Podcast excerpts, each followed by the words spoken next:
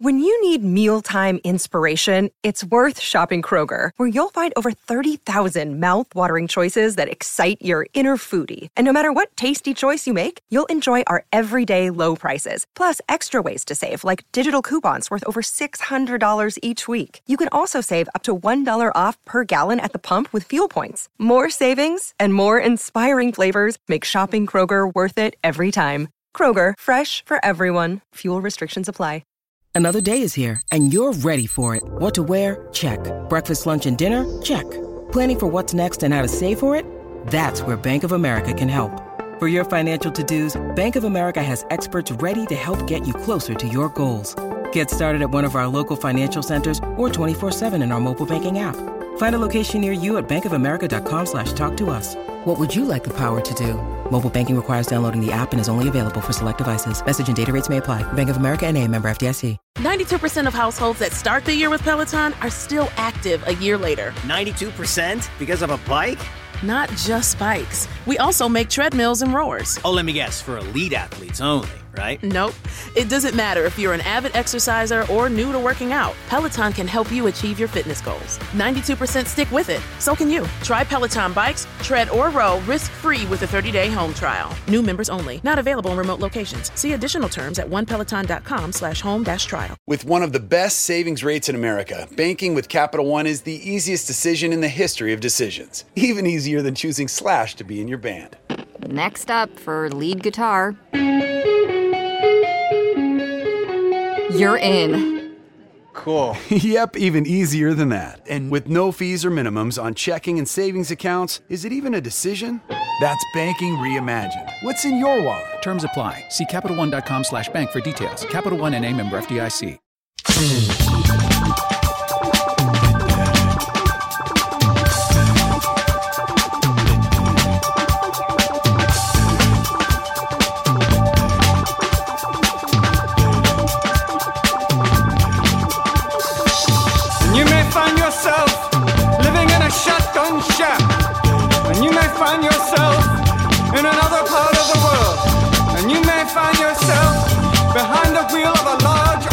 Automobile.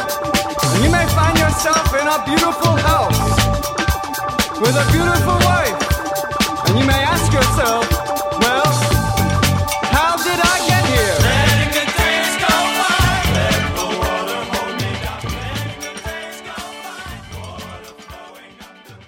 And welcome back to No Filler, the music podcast dedicated to sharing the often overlooked hidden gems that fill the space between the singles on our favorite records.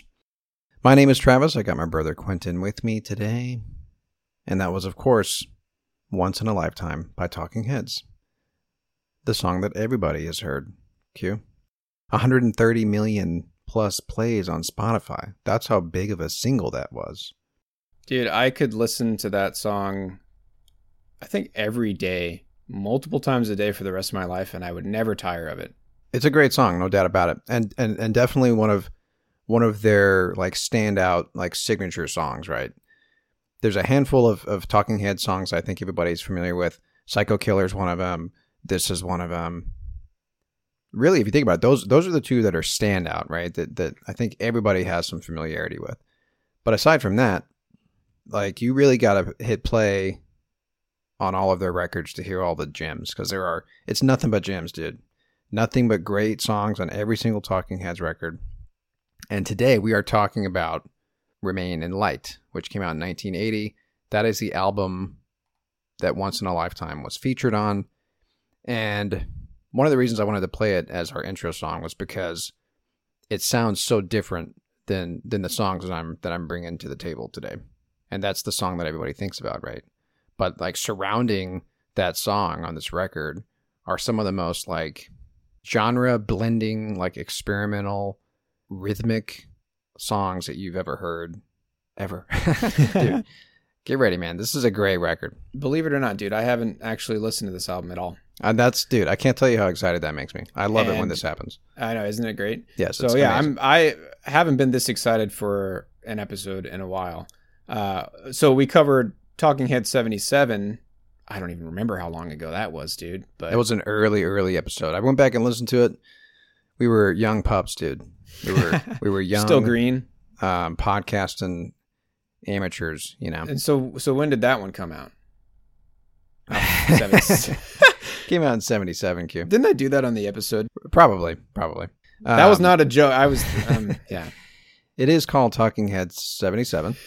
um, and that So- so, so that's what um, Psycho Killer was on that record. So, you know, that was their first big big hit, right? And we did our, our throwback uh, rewind episode on television's Marquee Moon last week.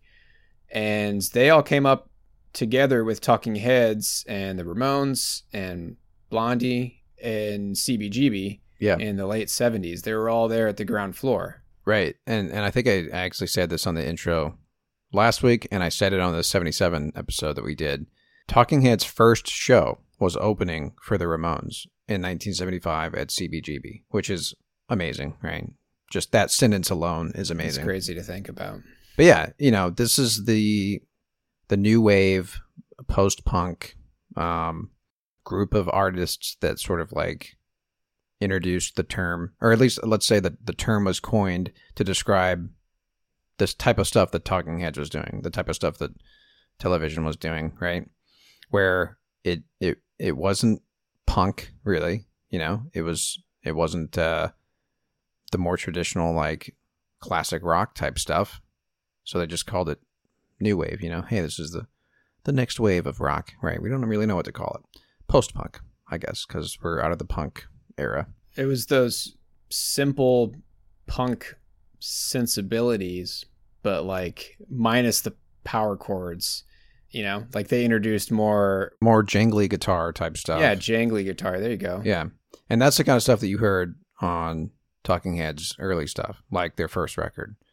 So yeah, if you want to hear us talk about kind of the how, how these guys formed and like their origin story and stuff like that, go back and listen to the Talking Heads 77 episode. Um, we're not going to rehash all that stuff. We're we're going to talk mainly about this record and what led to them making it and why it sounds so different. And then we're just going to dive into some amazing tunes. So they put out a record called Fear of Music in 1979. And after that record, the band kind of had a falling out, basically. You know, they basically, you know, Byrne, David Byrne. David Byrne, as if I have to say the first name, David Byrne um, went off with Brian Eno and put out this this record together called "My Life in the Bush of Ghosts." It was kind of like a solo record, but like Brian Eno's name is featured on the record, right?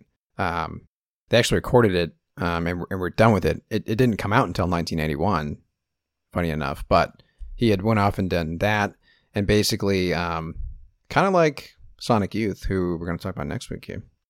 There was a marriage in the band. Um, Tina and Chris. So Tina Weymouth is the bass player mainly. Chris Frantz is the drummer. They were married, and they were kind of you know, working on their relationship kind of thing. They they went on vacation together basically. And like they started to um basically they went to the Bahamas and just kind of stayed there and became involved in Haitian voodoo religious ceremonies, Oh my! practicing native percussion instruments and stuff like Dude, that. Just in time for the Satanic Panic of the '80s. they were yeah on the ground floor did.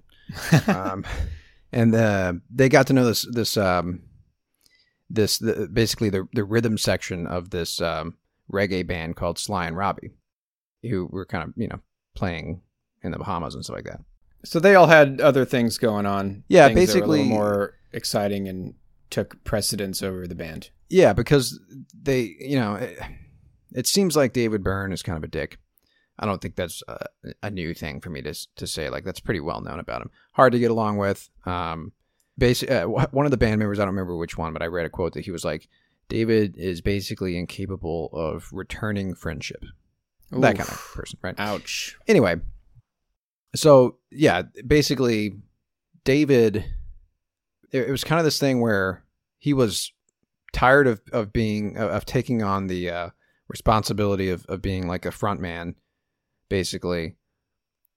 Uh, and and the band sort of like acknowledged at the time that like you know we don't necessarily want to be just David Byrne's backing band. You know what I mean? Right. Like the guys that just stand behind David Byrne. Well, So it's not anyway, like they. um, It's not like they went by David Byrne and David the, Byrne and the Talking Heads. Yeah, and the Talking Heads. right. Yeah, But I guess it was just the way that you know. I mean, David Byrne is such a charismatic dude. Like he's a he's Yeah. an amazing frontman, obviously.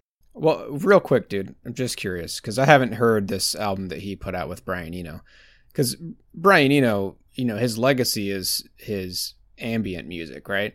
Was that the kind of stuff they were doing? No, but like um it was it was like synth type stuff, electronic type um kind of playing around with early electronic sampling and stuff like that. Or not not even sampling, but like uh you know, synths and, and whatnot.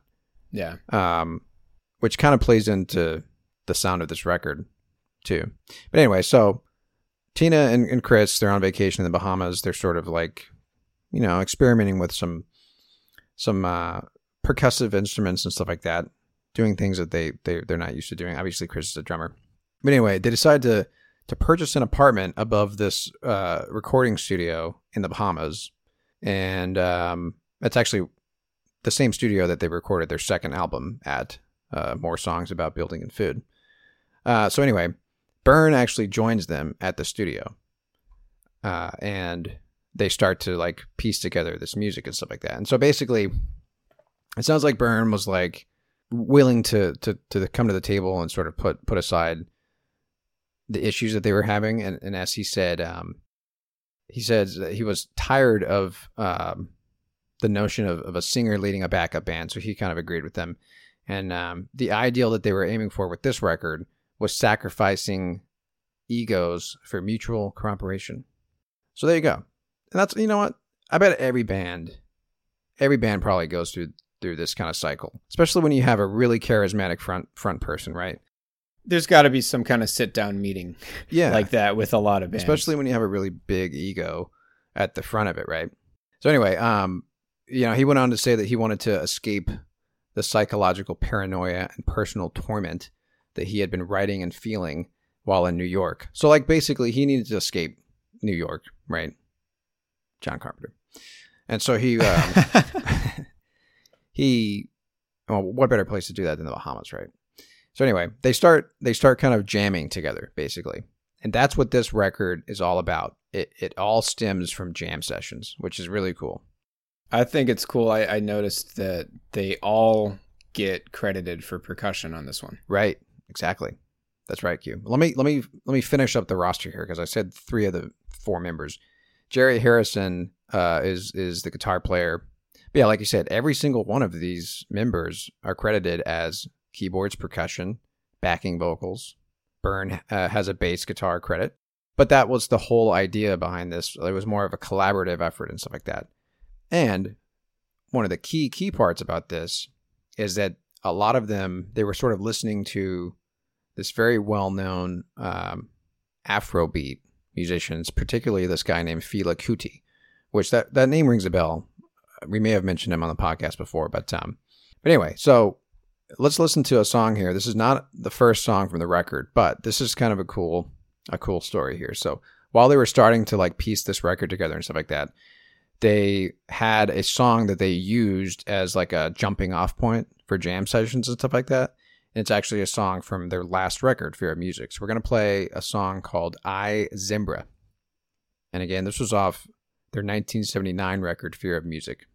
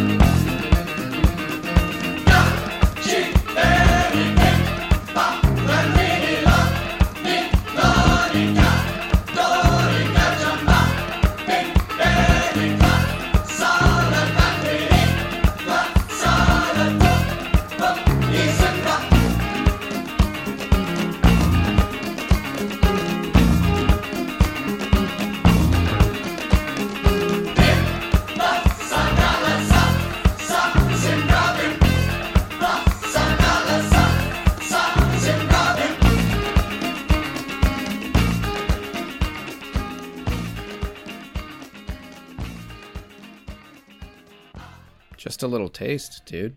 Yeah, but that's all you really need to hear. And I forgive me, I was not paying attention. So did did these recordings kind of happen around the same time as Remain Enlightened? That way, so they were already kind of flirting with the idea of doing this more cooperative kind of effort. Yeah, and they started doing that in that in that studio. It's called Compass Okay. Point Studios in Nassau in the Bahamas. So they started putting together demo tapes and stuff like that, and they wanted it to be this like um, this jam session type collaborative effort, and so they used I Zimbra as a starting point because it's got that sort of like rhythmic, sort of um, percussive type template to go off of, It's right? It's almost got like that reggae rhythm. Right, exactly. And so the interesting thing about this, I mentioned Brian you know, before.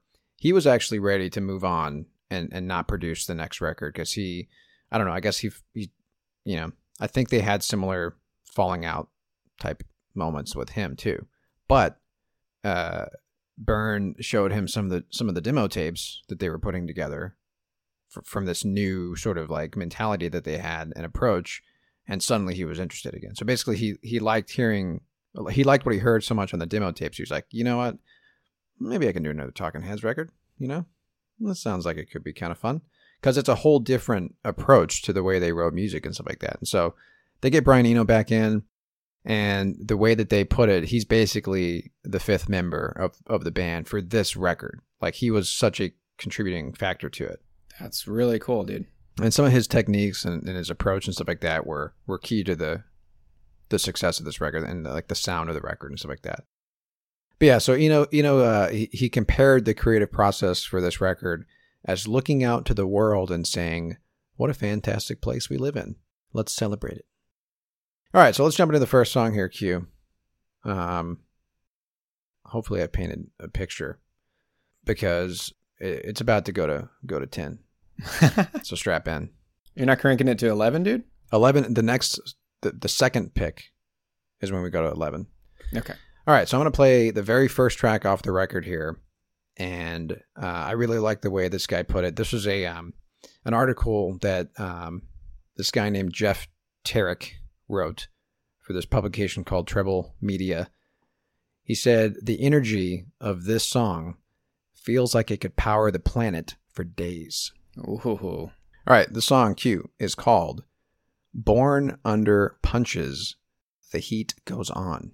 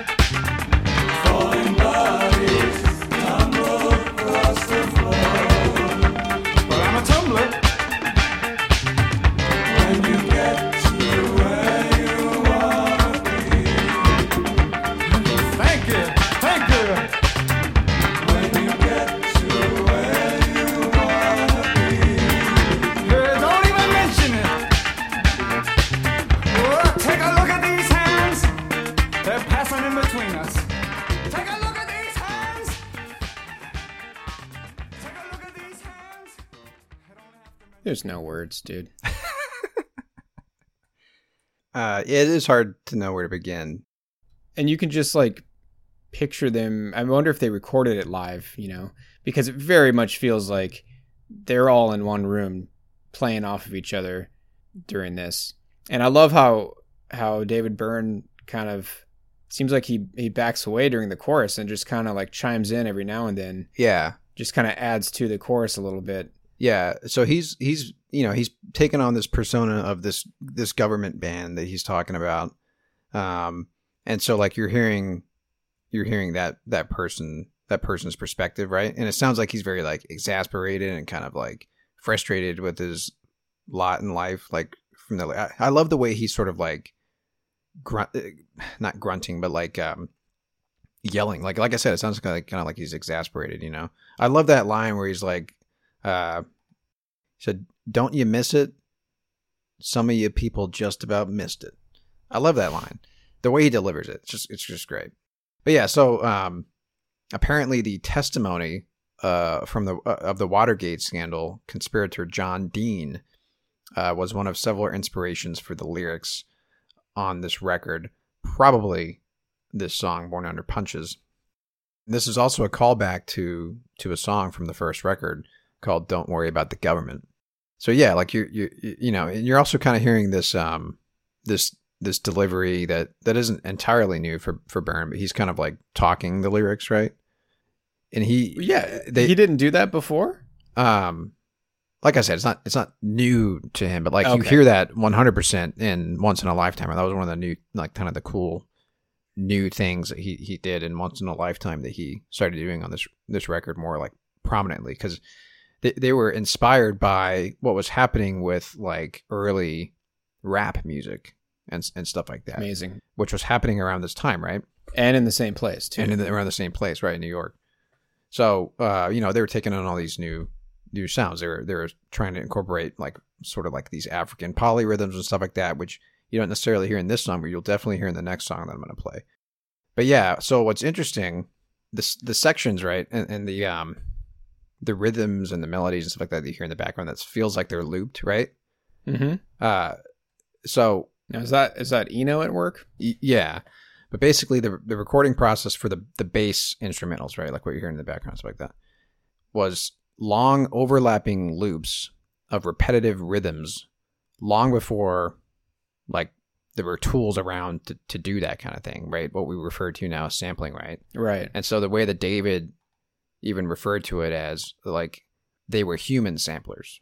So they would just kind of play these these rhythms and stuff like that over and over again to create these loops and then they would just sort of play them back. Those were really interesting like time signatures and stuff too. Like so that's that's impressive, man. Yeah, and that's one of the things that, that stood out about this record is the really complex song structures and stuff, right? So let me just pick it up again real quick. I'm going to play it because I wanted to get to the guitar solo. There's a really cool guitar solo in the song. So I'm going to play another clip here from Born Under Punches. Here we go.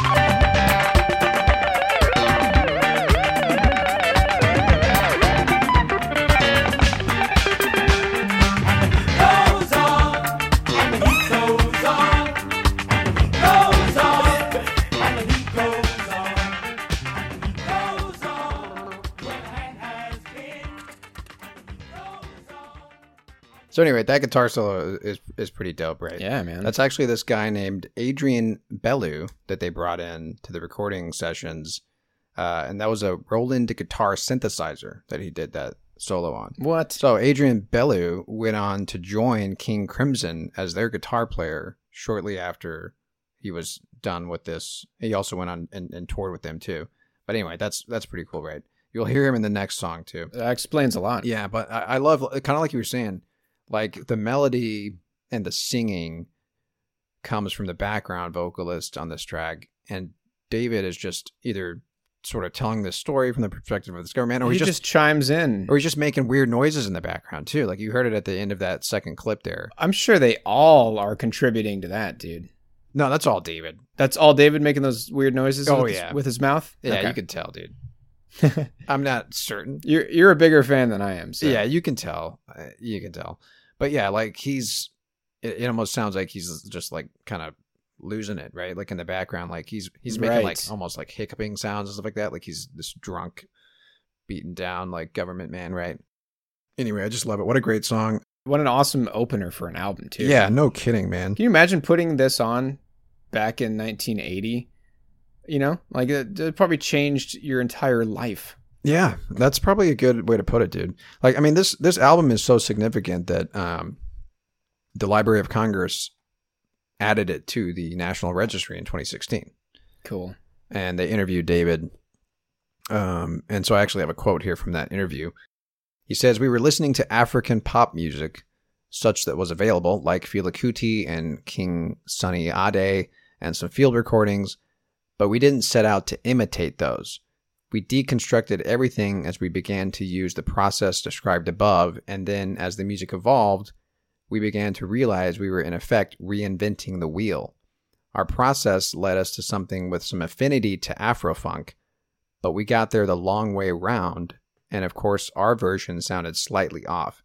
We didn't get it quite right, but in missing, we ended up with something new. So, I wanted to play a Fela Kuti song before we played this next song off the record because it it's like it's just so obvious, right? Once you hear the two. Awesome. So anyway, I'm gonna play a song here from the record Aphrodisiac.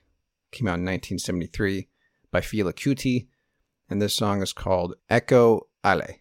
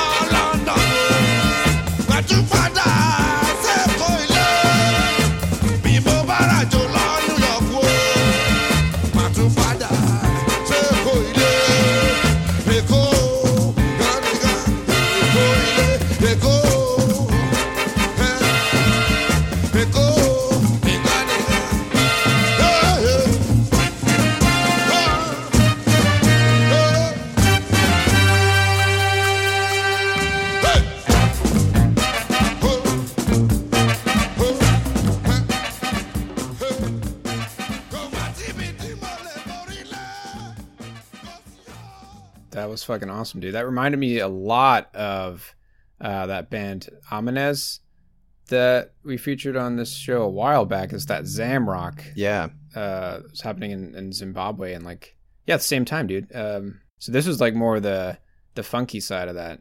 But yeah, dude, really cool. And also another band, if you kind of if, if you like that kind of stuff. Uh, we, we talked about them, and I, I featured a track from them too as a sidetrack or a what you heard or something like that. But it was the band that was um, featured on the Foals Antidote record, uh, Antibalas. Oh, the horn section. Antibalas, yeah. So that's the the Antibalas Afrobeat Orchestra. Also puts out stuff that that is this right. Um, but anyway, Let's take a quick break.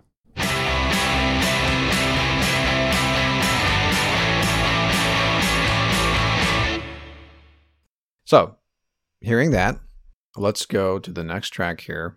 That when I say that this song blew my mind, Q, the first time I heard it, I'm not kidding. Well, my mind has already been blown, dude.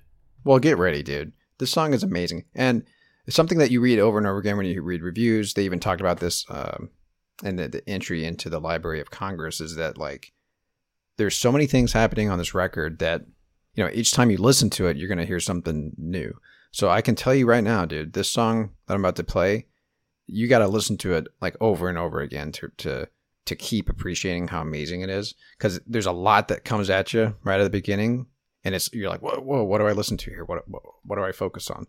All right so anyway here we go. So this song is called the great curve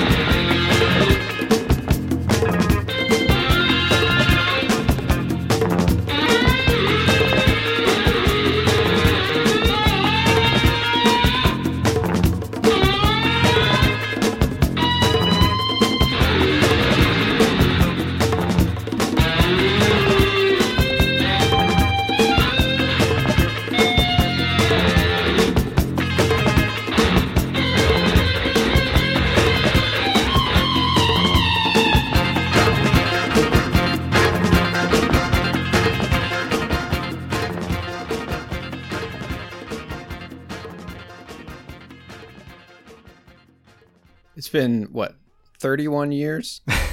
that, to, I still don't think music has caught up to them, dude. That's how far ahead they were. Yeah, and, and like I was actually reading I'm gonna quote that dude again if I could find it. Um he he wrote that retrospective on the on the record. Um but this guy kind of makes the point about like record labels just don't they, they won't take risks like this nowadays. They won't give a band the money and the time and like the the ability to, to, to experiment and come out with something like this. Like they just won't do it. Yeah, they won't allow that creativity. Yeah, because it is a risk to, to, to let a band do something like this. But like, you know, we're missing out. We're missing out on great great stuff like this if you don't give and that's why, you know, indie indie record labels exist, right? To to do stuff like that. People can put out music independently themselves, right? But yeah, the level of musicianship required to, to do this is, you know, it's it's hard to, to match that, right? With like the cascading kind of uh It's just layers and layers. Yeah. they were all singing different parts. Right, exactly. Exactly. And you heard a bunch of stuff, right? A lot of instruments beyond just the uh the main players, right? Uh, Even though like like I said earlier, like they all they all played keyboards and percussion on this record. But they brought in a bunch of other musicians. So that was Adrian Belew again on guitar with that badass guitar solo. Like that you want to talk about like an un- underrated guitar solo, you know? Yeah, that was that was out of nowhere. That was awesome too, man. This is a ripper. Right. So uh, one of the, the the backing vocalists, Nona Hendryx, is probably who you heard there. Um, and let's see, Robert Palmer, Josie or Jose Rossy, two percussionists brought in, and then Jon Hassell on trumpets and horns. You probably heard him on that track. So Q, I got I got treats, dude. I got a treat for you. So we're gonna listen and watch. You won't be able to watch this at home here, but we're gonna watch a a clip from. We're gonna pick up right after the guitar solo, but we're gonna play a live recording from this very well known concert that they did in Rome, Italy, in 1980. That uh, is considered like one of the best live rock performances ever filmed. Like it's known for that. so anyway, uh, you're gonna see what's cool about this is that um, you know you can't you can't pull this off on a stage without some additional musicians, right? Just like with the studio. So they brought these these other um, musicians on the road with them.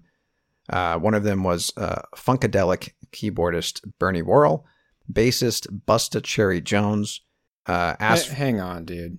Hang on. Busta Cherry. Come on now. That's hey, you know, I didn't I didn't come up with that nickname. Go, go ahead. But his name is Busta Cherry Jones. Oh my god. He probably just goes by Cherry. but yeah, Busta Cherry.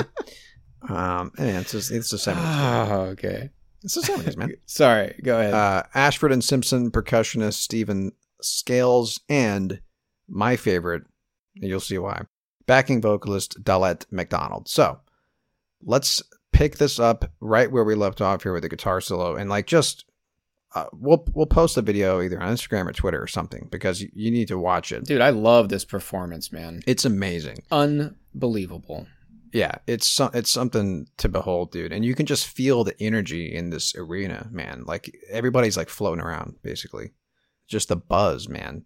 All right, so let's pick this up again. Like this is this is um, if you're gonna listen to this song, this is the way to do it. All right, here we go. This again, this is Talking Heads live in 1980 in Rome, Italy, at the Palaeur Arena.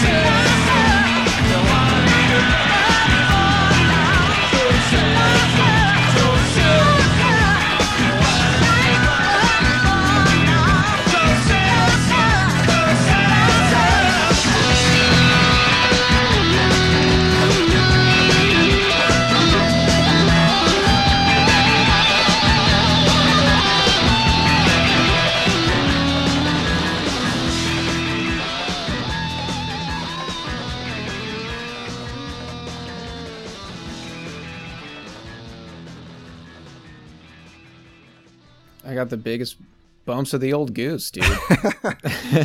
it's hard not to to just be completely entranced by that. Big time chills, dude, at the beginning of that clip, man. Yeah, it's amazing. Just, like taking it all in.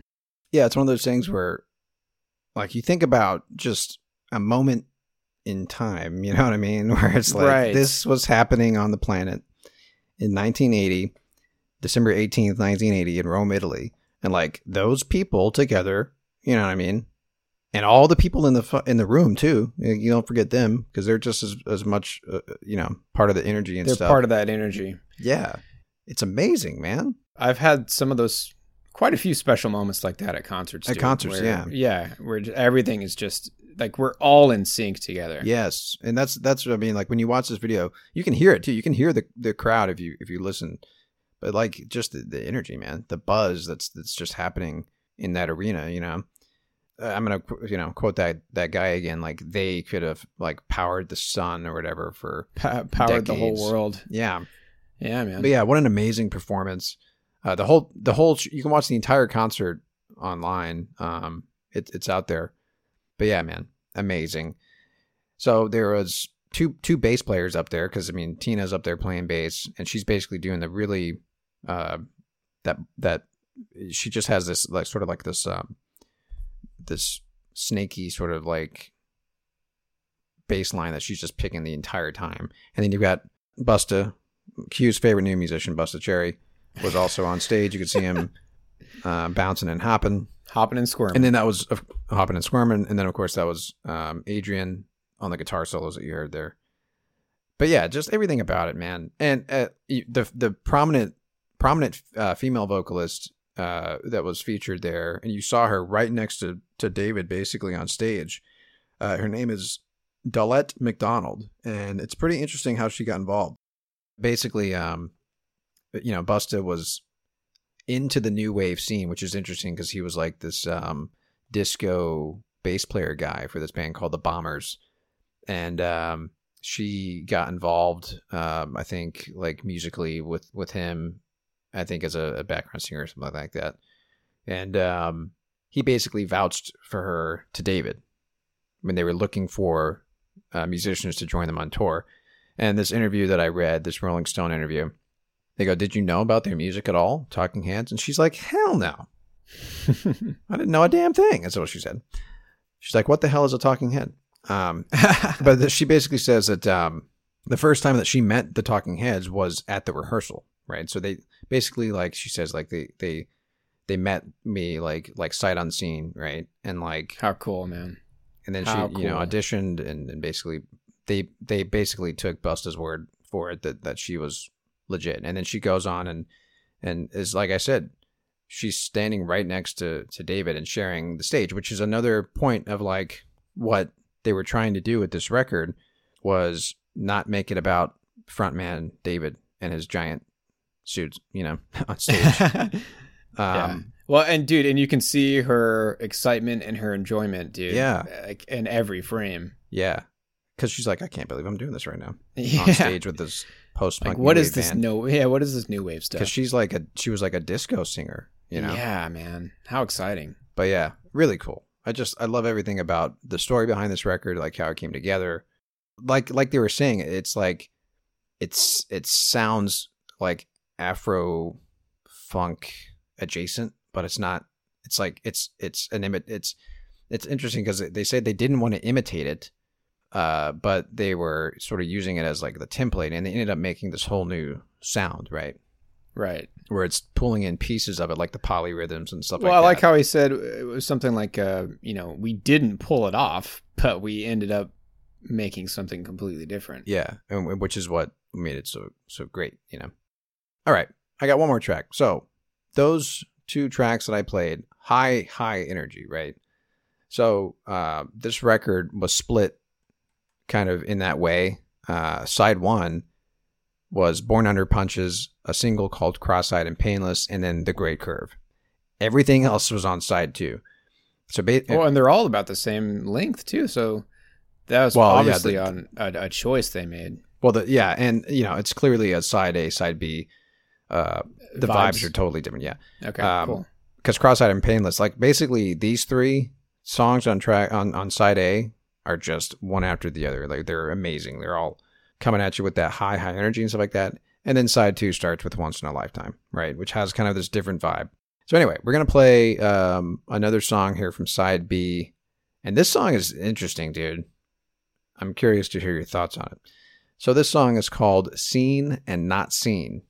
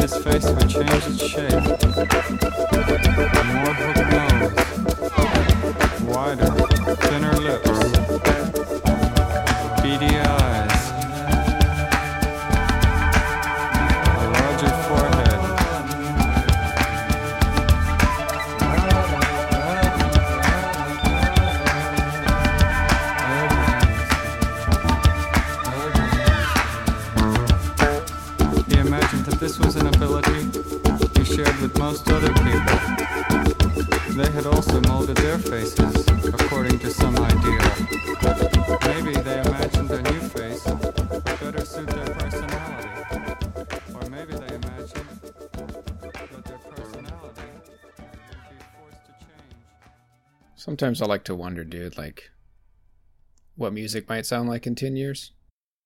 I hope it sounds like Remain in Light, dude. For real. Yeah. And that's kind of what made them it's this is why the record was added to the National Registry, right? Uh, the way that that they put it here um, was that I'm just going to quote the the write up that was included with it in the National Registry. Said it has been almost 40 years since Remain in Light was recorded and showed the world how its many music genres could be merged and complement each other. Its odd rhythms and overpowering beats always seem to reveal something new to the listener, no matter how many times you have heard it before. The album continues to hold up under scrutiny by each passing generation and still serves as a roadmap on how to meld the world's music together and dare to be different. And if there's anybody that dared to be different, it's David Byrne, right? yeah, man. Still to this day. yeah. Let's go back and talk about that song, dude. Yeah, Holy yeah. Shit. I really liked it.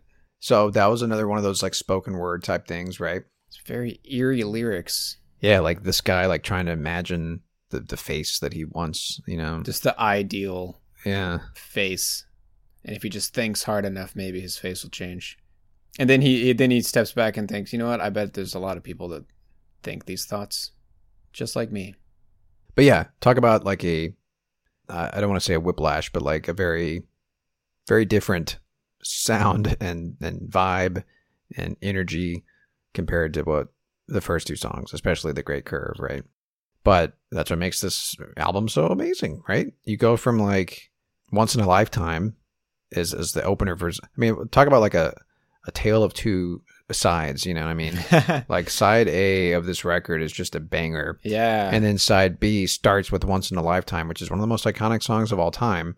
With very bizarre lyrics as well. Yeah, but like kind of he was actually asked about why why does he think that that re- that song struck a chord with so many people?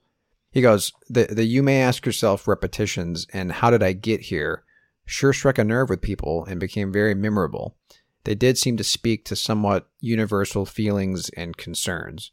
And then he goes on to say like, "But, you know, if I could predict how and why a song becomes popular, then I'd, you know, I'd be a, a, much wiser person than most people in the music biz."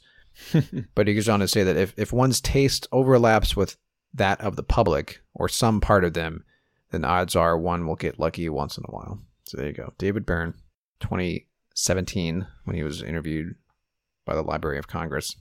Awesome, dude. I ask myself questions all the time about how I got here or there. Don't we all? That's kind of part of life, right? Because you wake up one day and you're like, "That's not my my fancy automobile or whatever." All right. Uh, anyway, Well, that was awesome, dude. I need to listen to the rest of the album, man. oh yeah, but just obviously you don't need me to tell you this. Just push play on track one. Yeah. It's a fucking roller coaster for sure. And there's songs on on on side B that um that are a little bit more. I don't know. They don't grab your attention quite as much as side A, but part of the experience, I guess. You know, not everything can be a great curve, Q. Amazing record, dude. But the Great Curve, dude, holds up every time I hear that song. It's just so amazing. I'm so glad that they decided to sacrifice their egos for mutual cooperation, dude. Well, it sounds like that. You know, they may have they may have ended the band prematurely if, if they hadn't sort of reconciled their differences. I mean, they went out to put on put put out you know a few more records after after this, but they never like this. This record is is unique and and it stands out amongst music in general. But like they never really made any song that sounded like any any album that sounded like this after this, right? It's just a special moment, man, in time. It, it really is, especially because if you think about had they not been in you know the Bahamas on the vacation, the married couple, Tina and Chris, they may not have started to kind of experiment with this percussive stuff. If hip hop and rap wasn't starting to take off, you know that happening and and them being sort of plugged into that, or at least David Byrne being kind of interested and like, hey, this is kind of new. All of that stuff just came together to make this amazing this amazing record, you know.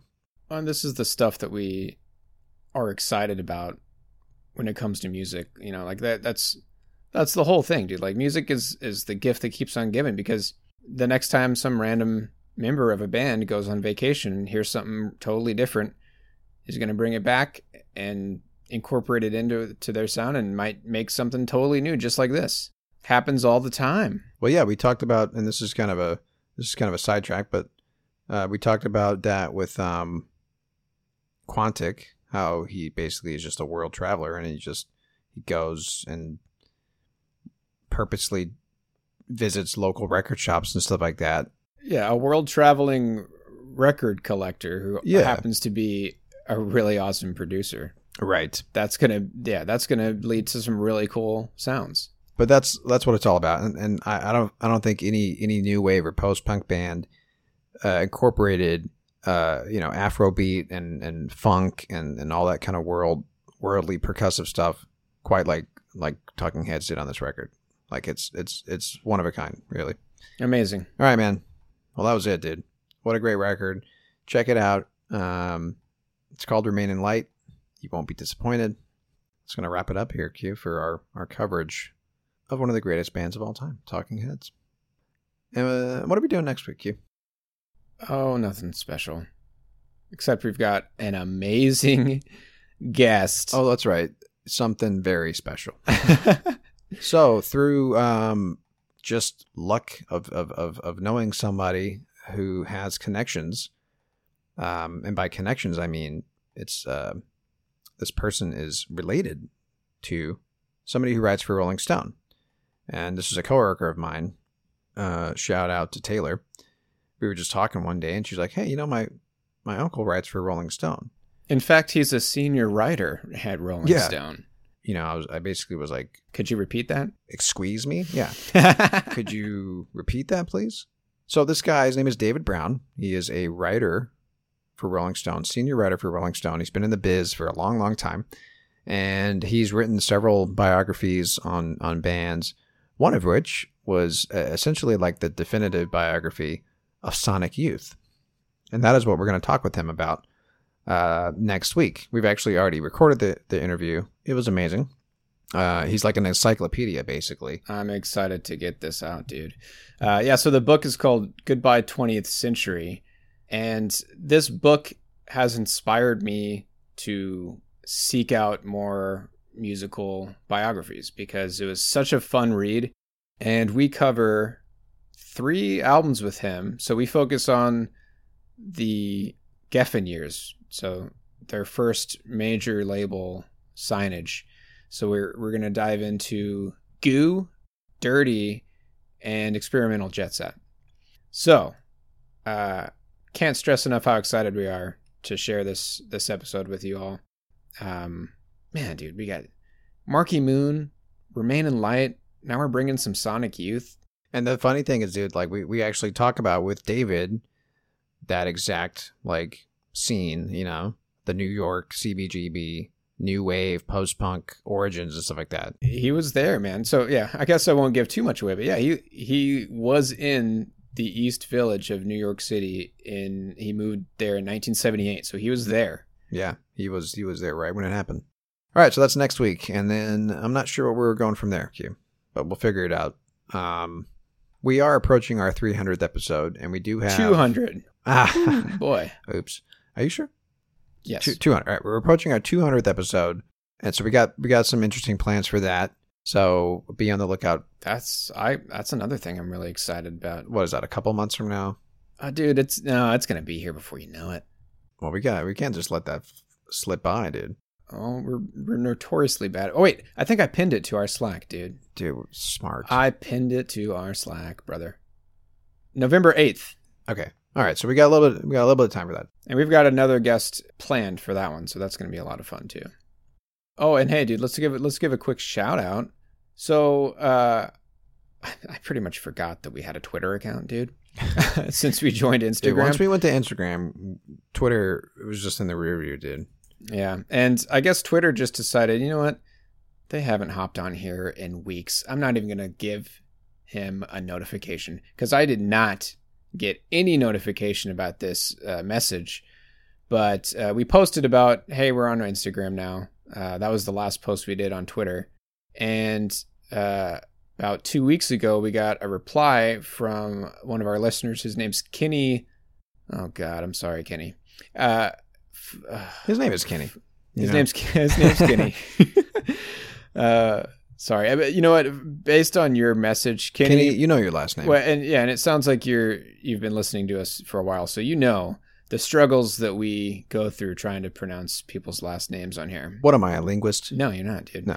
But uh, so Kenny writes, "I'm disappointed at the at the news that we were leaving Twitter. The twins give positive vibes to Twitter in these perilous times." You know, we still give positive vibes on Instagram.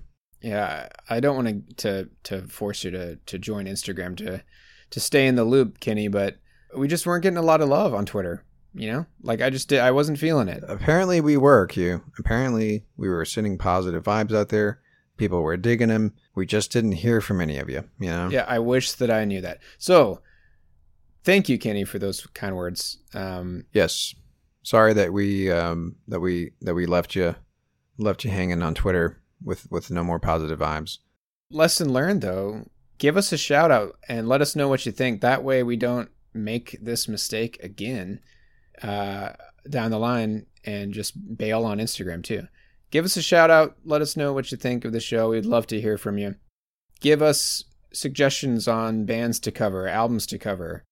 That's this is why we do the show is to to interact with and start dialogues with other music lovers. That's what it's all about. So, yes, uh, follow us on Instagram at No Filler Podcast. And you can also find us on the Pantheon Podcast Network, the podcast for music lovers.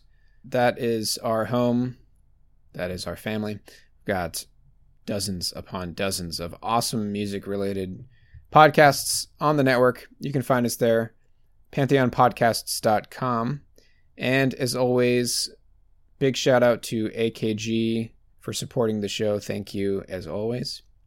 And that's going to do it for us this week. Next week, we are chatting with David Browne.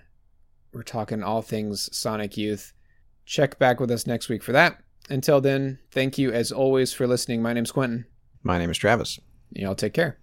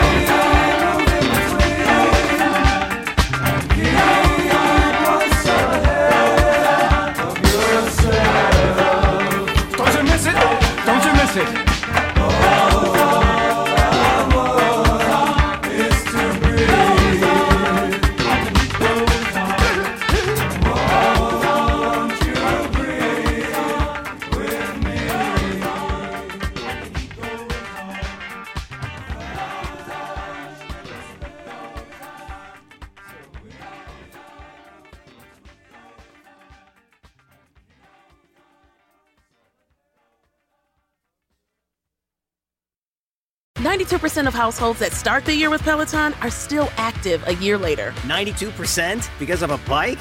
Not just bikes. We also make treadmills and rowers. Oh, let me guess, for elite athletes only, right? Nope.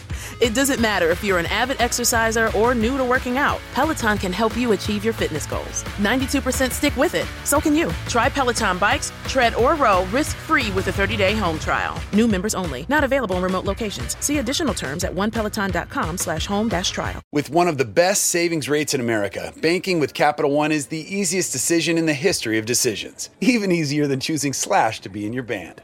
Next up for lead guitar. You're in. Cool. yep, even easier than that. And with no fees or minimums on checking and savings accounts, is it even a decision? That's banking reimagined. What's in your wallet? Terms apply. See CapitalOne.com slash bank for details. Capital One and a member FDIC. It's NFL draft season, and that means it's time to start thinking about fantasy football. FantasyPoints.com features industry leading experts and prognosticators using proprietary hand charted data to help you score more fantasy points. FantasyPoints.com is the place to go for whatever kind of fantasy football you play. Whether you play fantasy football, daily fantasy sports, or do a little bit of everything, Fantasy Points has the meticulously researched content to guide you to victory. And why wait for the fall? Fantasy Points also covers the new spring football league, the UFL. Join the guru, John Hansen, Scott Barrett, Joe Dolan, and other massive names in the fantasy football universe with an exclusive offer. Use code Pantheon for 15% off any fantasy points package, including the all in package, with access to every article, tool, and data nugget that Fantasy Points has to offer. That's fantasypoints.com and code Pantheon for 15% off at Fantasy Points. Fantasypoints.com. Code Pantheon. Score more fantasy points.